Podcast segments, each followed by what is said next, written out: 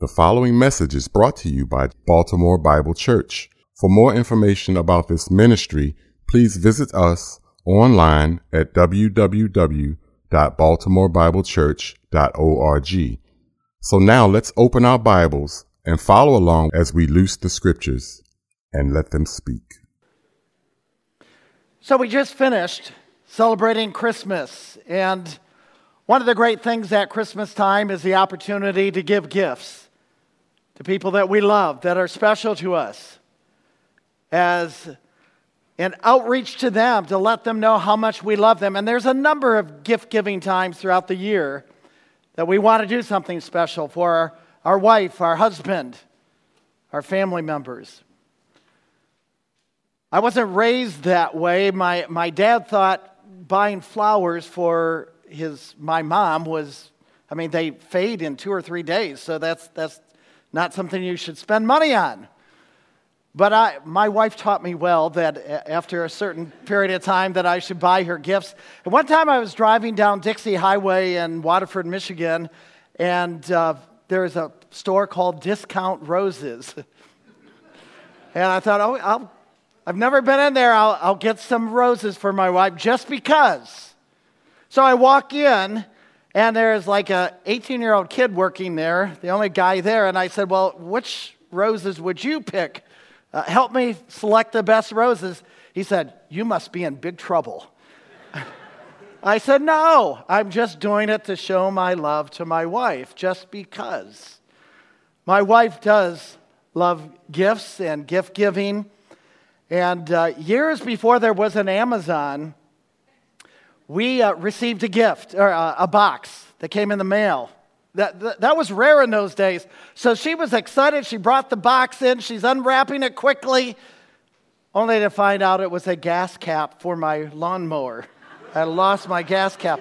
That was like getting coal on Christmas. So gifts are important, expressions of love. And it's important that we share our deep, devoted expressions of love to our Lord and Savior Jesus Christ, to God, the Father, Son, and Holy Spirit. And this afternoon, we want to look at John chapter 12. It's not a parallel passage to what we read earlier, but there are similarities in these two passages of extravagant love of extravagant worship. How passionate and deep is our love for Jesus Christ, for God? How passionate are we in our worship as we gather together on the Lord's day? As we look at John chapter 12, we will see an example of extravagant love and worship that was lavished on Jesus Christ. So we'll look at John chapter 12, verses 1 through 11. There are two other gospel accounts that are parallel to this, not our Luke 7 that we just read, but Matthew 26, 6 through 13. We'll refer to these occasionally, and also Mark 14, 3 through 9. So, our scripture reading for this message, John chapter 12, beginning in verse 1.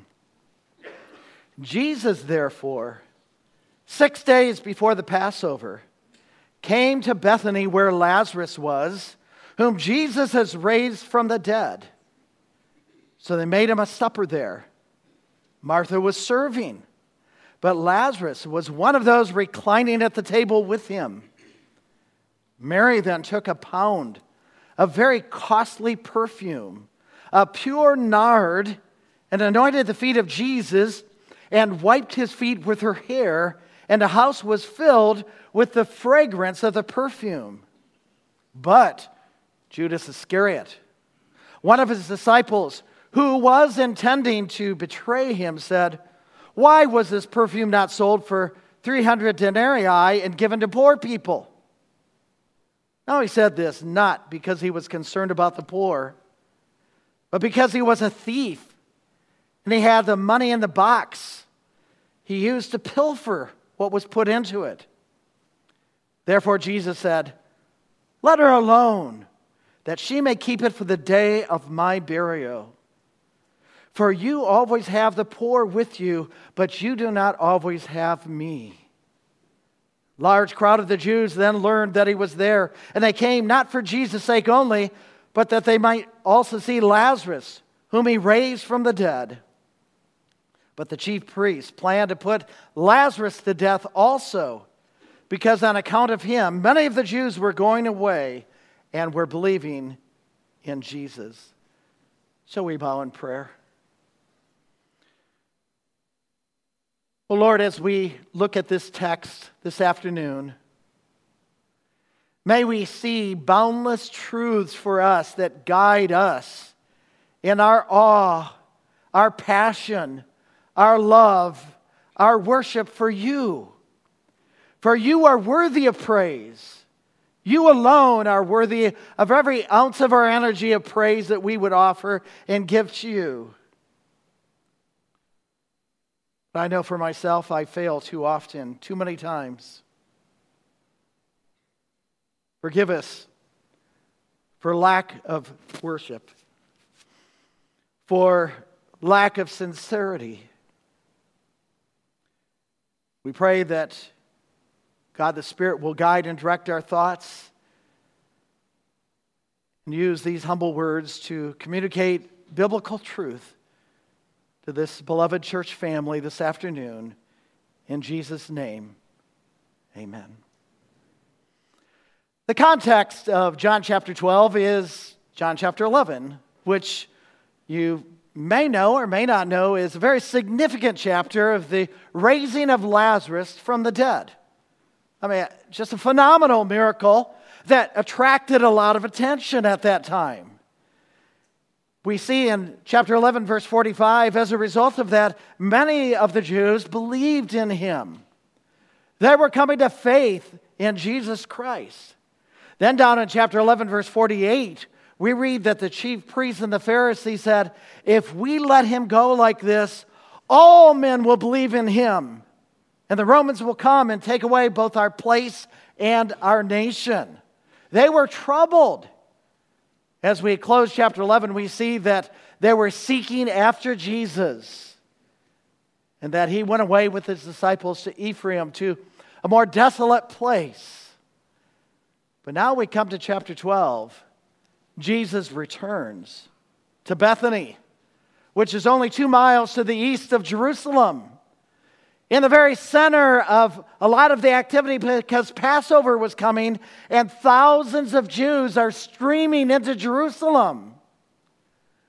As we see in the context in the opening couple verses of John chapter 12, it is six days before the Passover.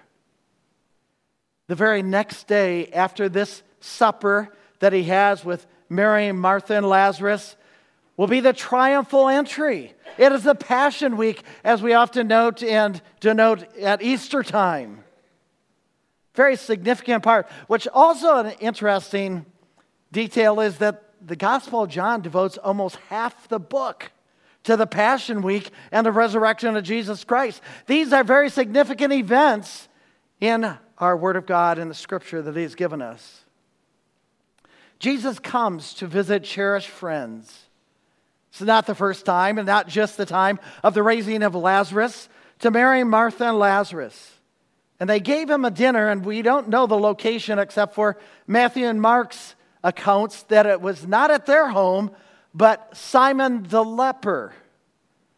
We don't have any other details about Simon, about his healing, but we can assume that he was no longer a leper.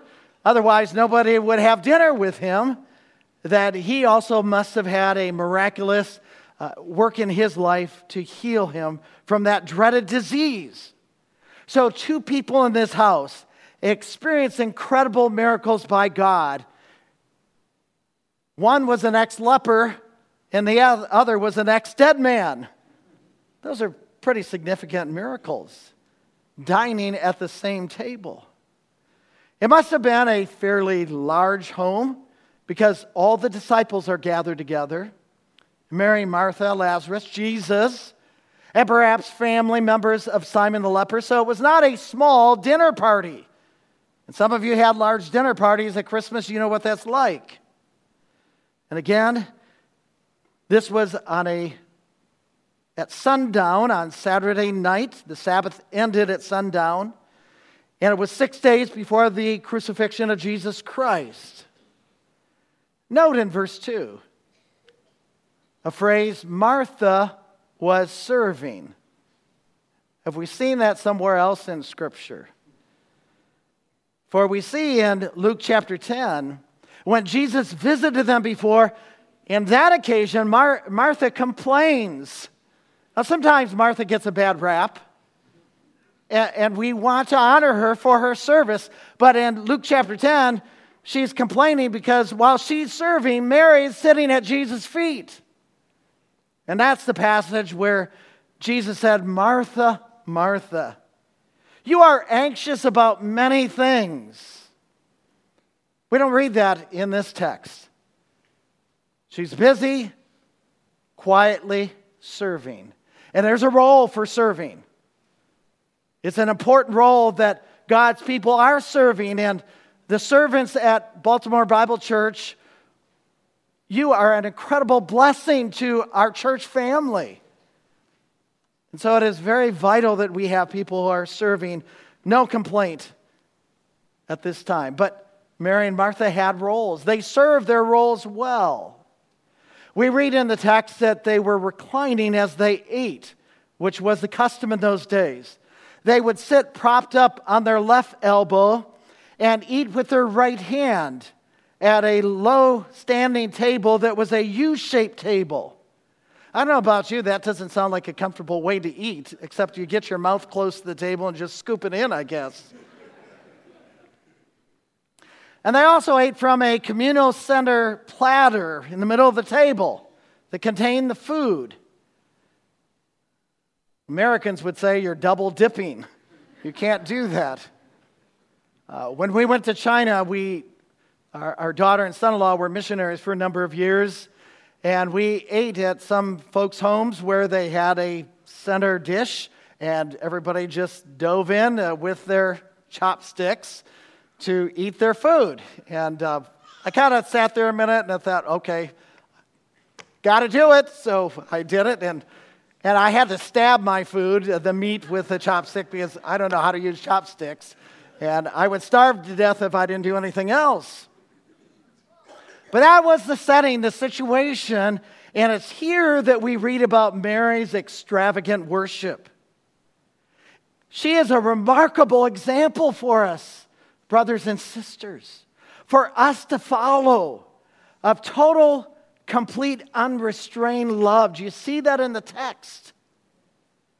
And may God use this to teach us more what our worship, our adoration, should look like. There's four items that I like to notice in this passage, four lessons we can learn. And first of all, number one, extravagant worship is sacrificial.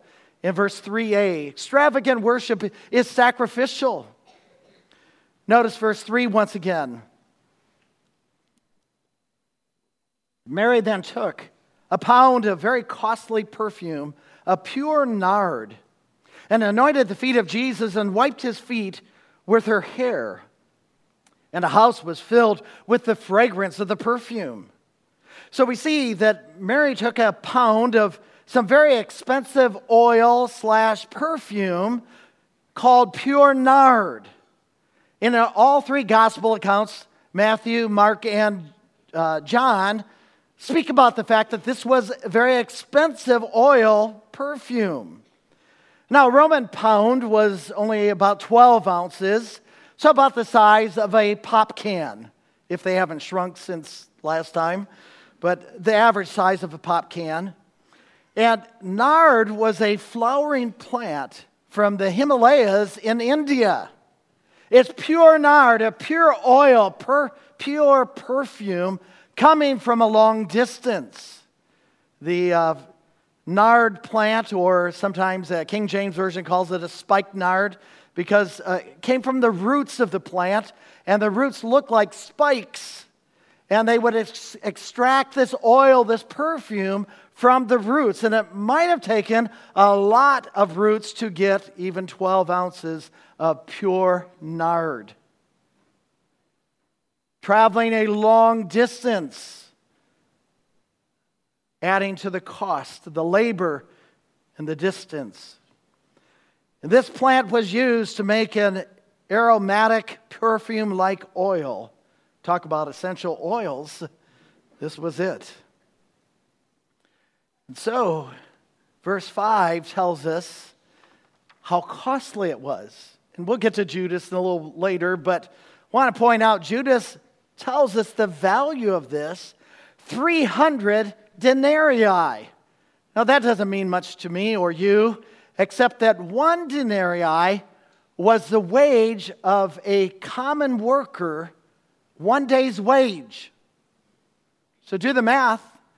If you take the Sabbath day off, which they did, it's about one year's wages in those 12 ounces. That's a lot of money. When's the last time you gave somebody a gift that cost you a year's wages? Maybe that diamond ring was worth it.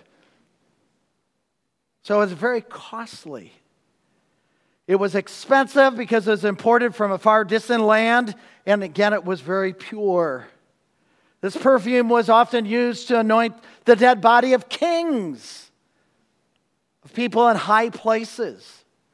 Now, A question could be asked how in the world did they come up with this expensive perfume, this expensive oil? Maybe it was a family heirloom that was passed on to them. Maybe they had saved for years and years so they, they could get this, not knowing exactly when and how they would use it.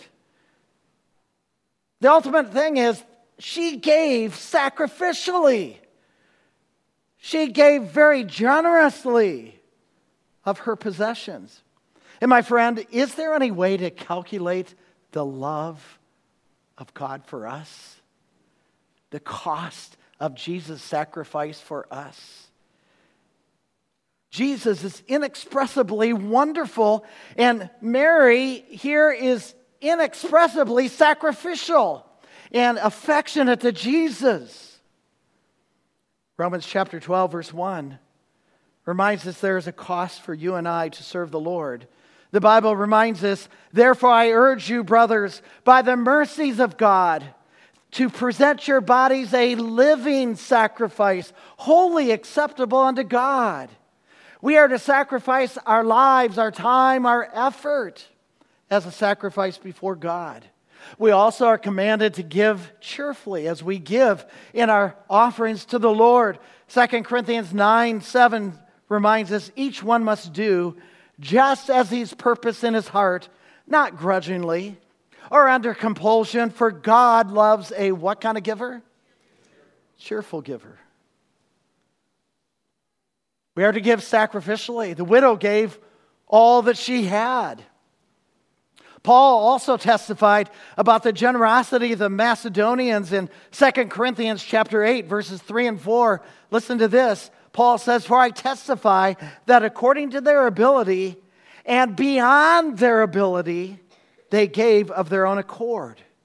They gave voluntarily, begging us with much urging for the favor of participation in the support of the saints, to support missionary activity, missionary work. Now, my friend, it's not about the size of the gift of our lives of our offerings to the Lord, it really is how generous are we? How sacrificial are we? And I believe Mary's gift was indeed very sacrificial. She gave a very expensive oil ointment to Jesus Christ in adoration and worship of Him. May not know this name, but maybe you recognize the song. Frances Havergal wrote the hymn, Take my life and let it be. Perhaps you've heard of that song, an older song. Consecrated Lord to thee. One of the stanzas closes, Let them flow in ceaseless praise. Well, Frances Havergal got convicted by her own song, and four years later, she added another verse to her song. And that verse was Take my silver and my gold, not a mite would I withhold. And when she did that, she gave all of her jewelry to the church missionary house. She said it was a jewelry cabinet that was fit for a countess.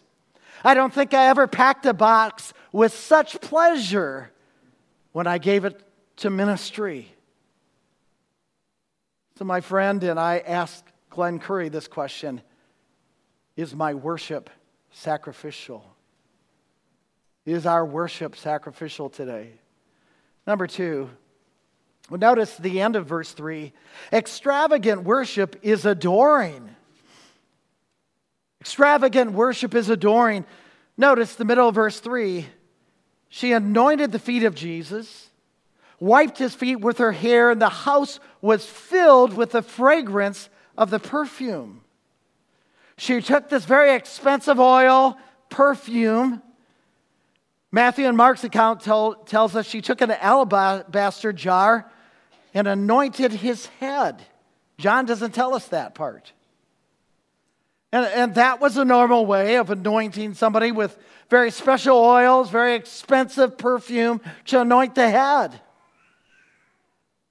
So John doesn't tell us that, but John tells us she went the extra mile in her adoration of the Lord, not only head, but also his feet. It was unusual to put something that expensive on somebody's feet. She stooped down and notice, and then with selfless devotion wiped his feet with her long flowing hair. That, my friend, is quite an act of adoration, also quite an act of humility to do that with her long flowing hair. Mary's heart had to be overcome with love and gratitude. Truly, it was love without any restraint on her part. And by anointing Jesus' head and feet, she was demonstrating that, yes, Jesus is God. Jesus is God about to die. Jesus is my Savior. He is totally worthy of all the adoration and praise that I can give him. Now, Jewish women usually did not let their hair down. We read in 1 Corinthians chapter 11 verse 15 that a woman's hair is called her glory. And what did Mary do? She used her glory as a servant's towel to wipe the very feet of our Savior Jesus Christ. Oh, yes, this was a deep act of devotion and adoration. And we just sang at the Christmas season, Oh, come, let us adore him. And I still, I, I listen over and over again. Our Christmas concert and the first song, I believe, was, Oh, come, let us adore him, wasn't it? The kids and the choir singing, Oh, come, let us adore him. BBC family, are we adoring our Savior like we should? Is that heartfelt? The psalmist reminds us in Psalm 34, verse 8, Oh, taste and see that the Lord is good. Or Psalm 42, verse 1 cites, As the deer pants for the waters, so my soul pants for you, O Lord. Is there a heartfelt passion and desire for the Lord? This kind of worship comes from an overflow of gratitude towards God for what He has done. That we love to adore Him. Now, sometimes we have to put this in human examples, and when I thought about this, I immediately thought of not a specific occasion, but either in person or on TV, I have watched when a superstar appears, whether it's an athlete uh, whether it's a musician. And what do the people do? They are fawning over that person. It, sometimes it's almost comical to see grown adults and this adoration for just another human being. It may be a political figure, it may be a great athlete. And I'm sure if Lamar Jackson were to walk in here right now, a lot of you'd want his signature. Ravens fans. Or even John Harbaugh is probably pretty popular now with a 13 and 4 record. He wouldn't be very popular if it was 14 and uh, 4 and 13, though. He'd be saying, Fire the guy. We do that on a human level. And yes, I have done it a few times myself. Usually around an athlete, a couple times a political person, and I said, I actually shook their hand. I can't believe it. We do it. And yet, somebody might say, I don't really know how to worship. We are all worshipers. We're all worshipers of something or somebody. And isn't it far better that we worship God and not these humans who are just human, who cannot save us from the depths of our depravity and sin, can do nothing for us, but maybe win a ball game for us or maybe make us feel good by their music? Yet Mary took extreme measures as she showed her devotion, her adoration. And in the scripture reading earlier today in Luke chapter 7, a prostitute anointed Jesus' feet with perfume. She even washed his feet with her tears, wiped his feet with her hair. She kissed his feet, anointed them with oil. She was awestruck at the, with reverence and deep gratitude. What did the Pharisee do? He scoffed. Well, if Jesus only knew.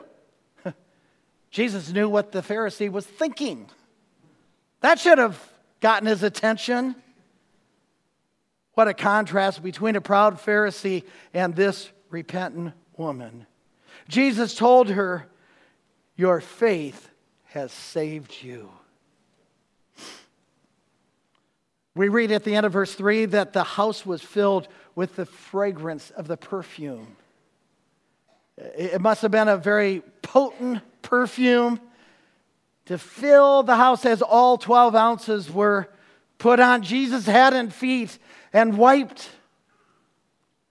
Some of you moms know what fragrance is or the lack of fragrance when your kids come from a hot summer day playing basketball or sports, and mom says, Get out of here, get away from me, get in the shower, because the bad aroma is filling the room. There was this sweet aroma of that. One thing that I'm disappointed about Baltimore area is that there are not white castles. I have to go back to Michigan to go to White Castle, and uh, it's about two ounces meat and 10 ounces grease. So uh, one time I was at my mother in law's house and she asked me to go to the cleaners, and the cleaners was right next to White Castle. So I, I had to, it was three o'clock in the afternoon, I had to get at least uh, three or four sliders. I ate them very quickly. I came in the house and my wife said, You've been to White Castle. I said, How do you know that? I can smell it on you. May we spread the beautiful aroma in worship and awe of our Savior. May it exude from our lives, our hearts, our passion for Him. And the more passionate and adoring we are of our Savior, it will be contagious to fellow believers.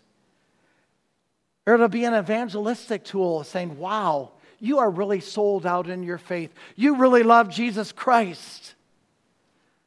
The 2 Corinthians chapter 2, verse 14 cites, But thanks be to God who always leads us in triumph in Christ and manifests through us the sweet aroma of the knowledge of Him in every place.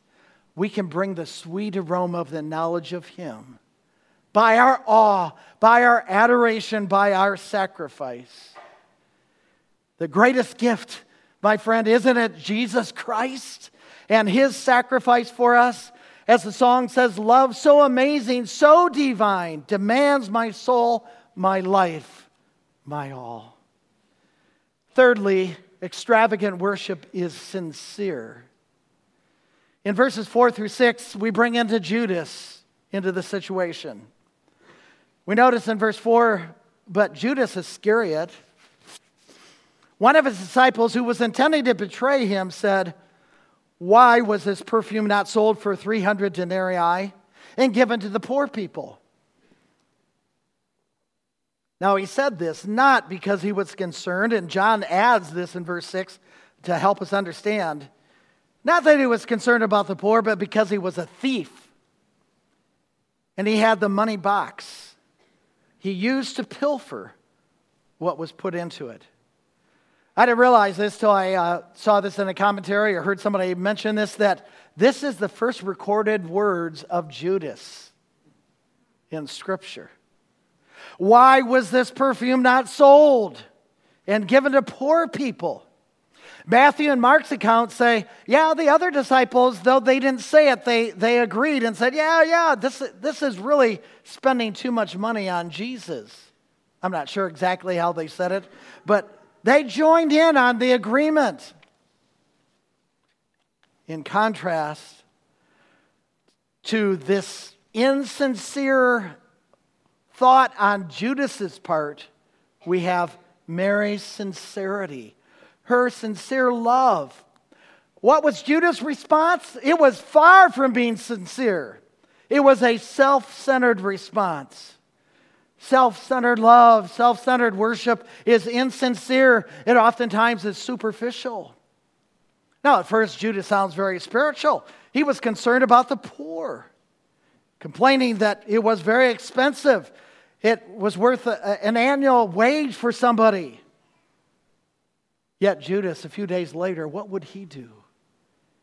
He would turn around and sell Jesus for 30 pieces of silver. What treachery! Showing his true heart. John tells us that Judas was not really concerned for the poor, that he was really a thief, he was an embezzler. And it was really his greed that was the motive for making this statement. We see Mary in contrast sincere awe, wonder, and sacrifice. Coming from a true heart of passion, a true heart of worship, worshiping in sincerity and in truth.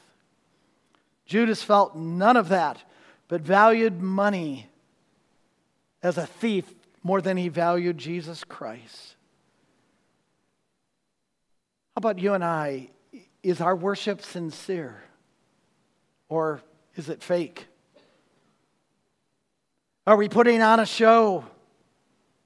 In Matthew chapter 15, verses 7 through 9, Jesus identifies the Pharisees for who they really uh, were by saying, You hypocrites.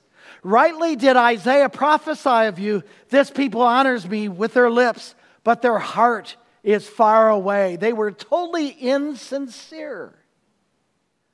But in vain they do worship me, teaching as doctrines the precepts of men. So, my friend, we do have to be careful that we do not do our worship to be seen of others, to have people applaud us or pat us on the back. Uh, just to be seen for outward show. That's what the Pharisees were all about the externals, and their heart was far away from the Lord. God wants heartfelt, passionate, sincere worship. In fact, in the Sermon on the Mount, Jesus warned about ostentatious worship in one's prayer life or almsgiving or fasting. Do not do it to be seen by others. Go in the closet and pray. Give, do your giving in secret.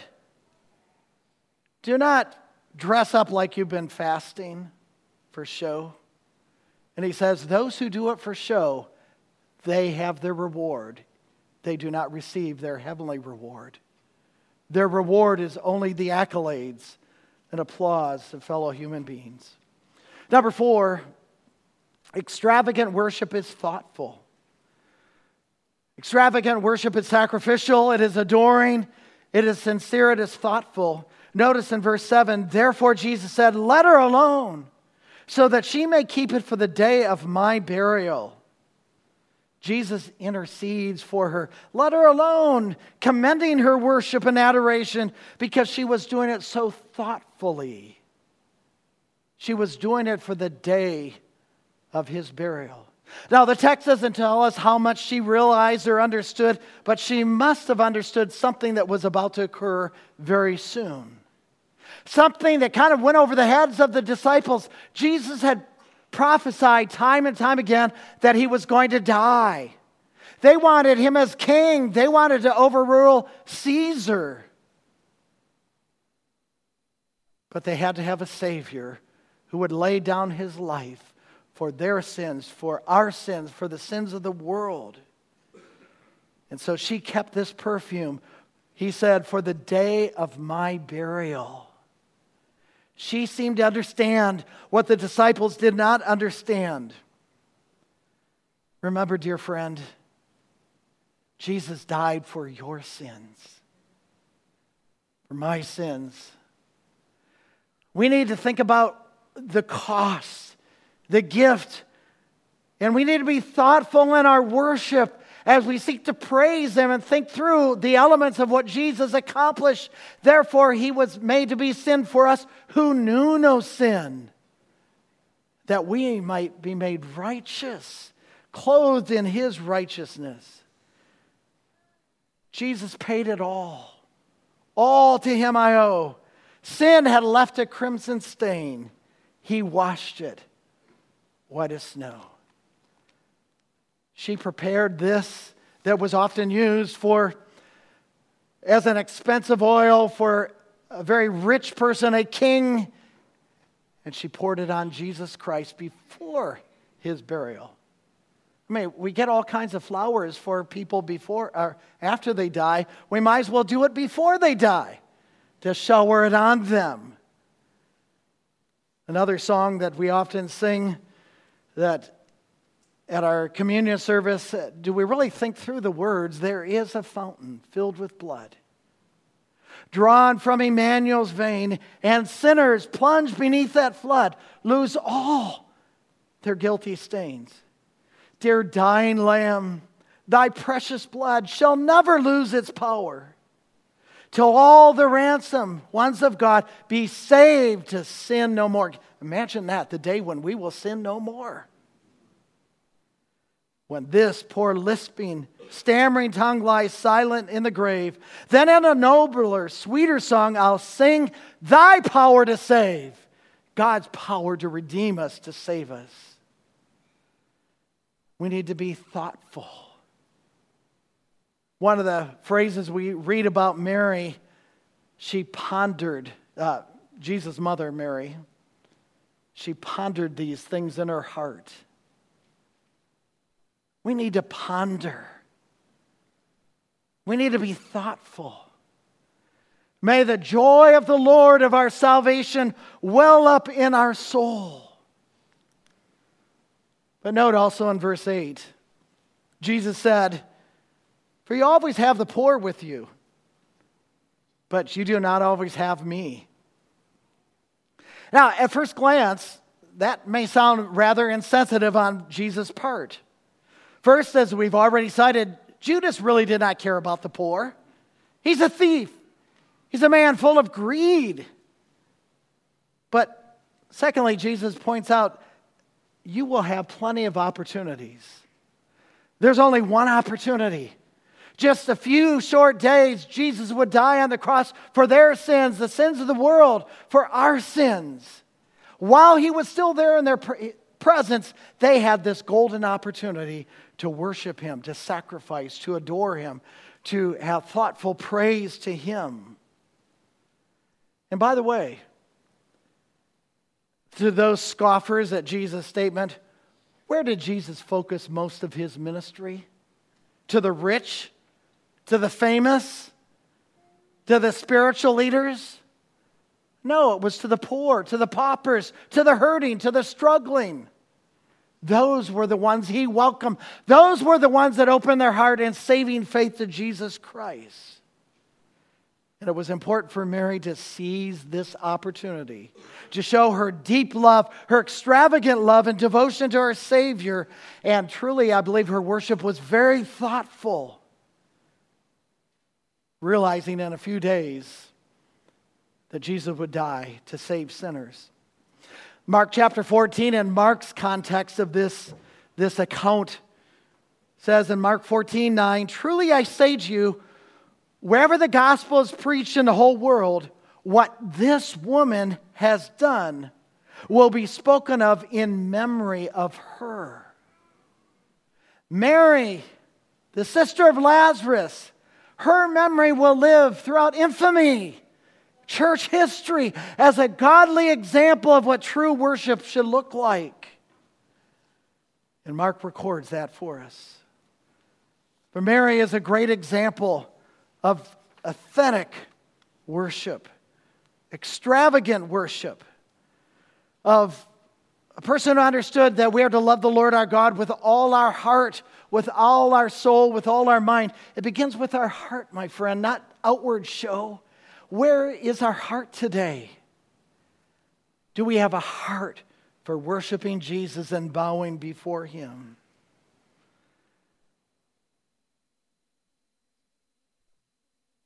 As we reflect on these verses, wanted to ask the question so, what really is hindering us from true, authentic worship? And I came up with three thoughts, not in this text, but throughout Scripture. What can be great hindrances to a faithful, honest, earnest worship? Number one that came to mind is sin. I mean, that's a given, isn't it? As the psalmist writes, or Isaiah the prophet says, Isaiah 59, verse 2 But your iniquities have made a separation between you and your God. Your sins have hidden his face from you so that he does not hear. Scripture warns us when there's unconfessed sin, there is a barrier in our prayer life. There's got to be a barrier in our worship. That's why I, I love our opening psalm and time of reflection. That is a time to pour out our heart, if we haven't already done so at home, before we gather here at BBC, to earnestly pray for forgiveness of our sins, that we would come with earnest, honest worship before the Lord. Sin is a barrier to our worship. Secondly, short memories. Turn over to Isaiah 1. I haven't asked you to turn to other passages, so I ask you to turn to Isaiah 1.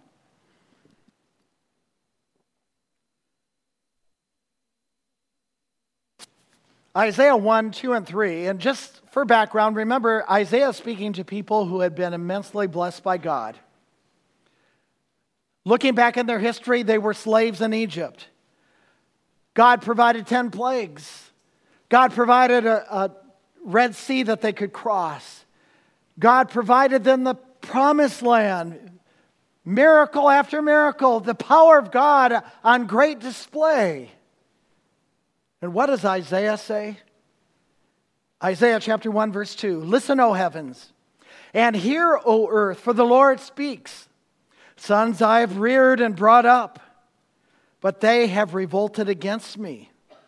Verse 3 An ox knows its owner and a donkey its master's manager. But Israel does not know, my people do not understand. How in the world did that ever happen? I think they had short memories. They lost their memory of what God and wondrously provided and blessed them. He showed extravagant love to them and provided for them. And what did they do? They turned against him. And through Isaiah the prophet, God is saying, animals know better than we do. Animals treat their masters better than we do our God on so many occasions. I believe the seat, the heart of ingratitude, is short memories. Have you ever been to a, a testimony meeting where the pastor gets up and says, Okay, who wants to share a blessing? I've been to a couple of the services and like the minutes went on. Come on, isn't anybody ready to jump up and praise God for blessings in their lives? Now, it doesn't always happen that way, and I'm sure it wouldn't happen that way at BBC. But how sad the short memories. Thirdly, self centeredness. self centeredness, selfishness. Unfortunately, the disciples who were gathered to that dinner did not get it. For shortly after they observed the Last Supper with Jesus, in Luke chapter 22, we read the disciples. So this is just a few days later, are having an argument. Who's going to be the greatest in the kingdom? Come on, guys. They just observed the Last Supper. This do in remembrance of me, and you're arguing who's going to be the greatest in the kingdom? Self centeredness. We take our eyes off God and it's upon ourselves. When am I going to get the attention? When am I going to get the accolade? He went on to tell them the greatest among them would be the one who serves. Matthew chapter 12, verse 34 reminds us out of the abundance of the heart, the mouth speaks. Out of an abundant heart, a blessed heart. But this wasn't the only time there was this kind of selfish division among the disciples. In Matthew chapter 20, verse 20 and following, we read of the mother of the sons of Zebedee, James and John, asking if James and John, one could sit on the right hand of God and the other on the left hand of God. Did she realize what she was asking? And, and were, they, were they whispering, Mom, next time you're with Jesus, would you ask this? Self centeredness. My friend, we need to get our eyes off ourselves upon God. For a life spent in selfless devotion to Jesus will never be wasted. But a life spent on self is totally wasted. Perhaps this afternoon, even at this juncture, after reading these verses, your heart is still empty. Maybe you're not truly born again. Maybe you're not truly born again Christian. Jesus made very clear in John chapter 11 at the raising of Lazarus, the gospel, when he said, I am the resurrection and the life. He that believes in me, though he were dead, yet shall he live. And whosoever liveth and believeth in me shall never die. Do you believe this? And I believe it was Mary that said, Yes, I believe. Do you believe that? Perhaps there's one here gathered who's never truly repented of your sin, placed your faith in Jesus Christ alone. Acts chapter 3, verse 19 says, Repent and be converted, that your sins may be blotted out. Acts 16 31 says, Believe on the Lord Jesus Christ, and you will be saved. An unbeliever can only fake it. They can put on a false front, and the Pharisees were good at that. But perhaps the need of the hour is salvation, faith in Jesus Christ alone. Mary's worship and gift to Jesus was indeed extravagant, and yet it is of no comparison to the sacrifice that Jesus Christ made for us. And we're reminded of that truth in 2 Corinthians 9:15. Thanks be to God for his indescribable gift or reminded in John 15, 13, greater love hath no man than this, that a man lay down his life for his friend. That's what Jesus did for us. And God continues to give lavishly on us. Listen to Romans chapter 8, verse 34. He who did not spare his own son, but delivered him over for us all, how will he not also freely give us all things? All things. We are truly blessed. Amen? Blessed beyond measure, beyond anything we could ever imagine. We have experienced the sweet aroma of God's grace, and His grace on us has been extravagant, and the least we can do is to bring extravagant worship back to Him. John Piper said this It is a beautiful thing when the worth of Jesus and the love of His followers match when the value of His perfections and the intensity of our affections correspond. BBC church family, Let's let our affections, our worship be extravagant. Let's lavish on God. In just a few minutes, we're going to close by singing, I think, a familiar song, Is He Worthy? Let me just read a few of those words before we close with the benediction, singing this song. The song begins with a question Does the Father truly love us? And what do we say? Does the Spirit move among us? And does Jesus, our Messiah, hold forever those he loves? And we say, He does. Does our God intend to dwell again with us? Is anyone worthy? Is anyone whole? Is anyone able to break the seal and open the scroll? The lion of Judah who conquered the grave, he of David's root and the lamb who died to, to ransom the slave. From every people and tribe, every nation and tongue, he has made us a kingdom and priest to God to reign with his son. Is he worthy? Is he worthy? Of all blessing and honor and glory, is he worthy? Is he worthy? And we'll respond, He is. Again, He is.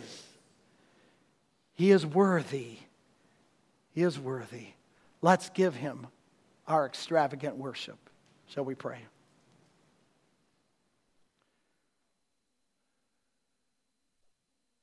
Lord, I don't know about my church family, but I am very convicted by this passage.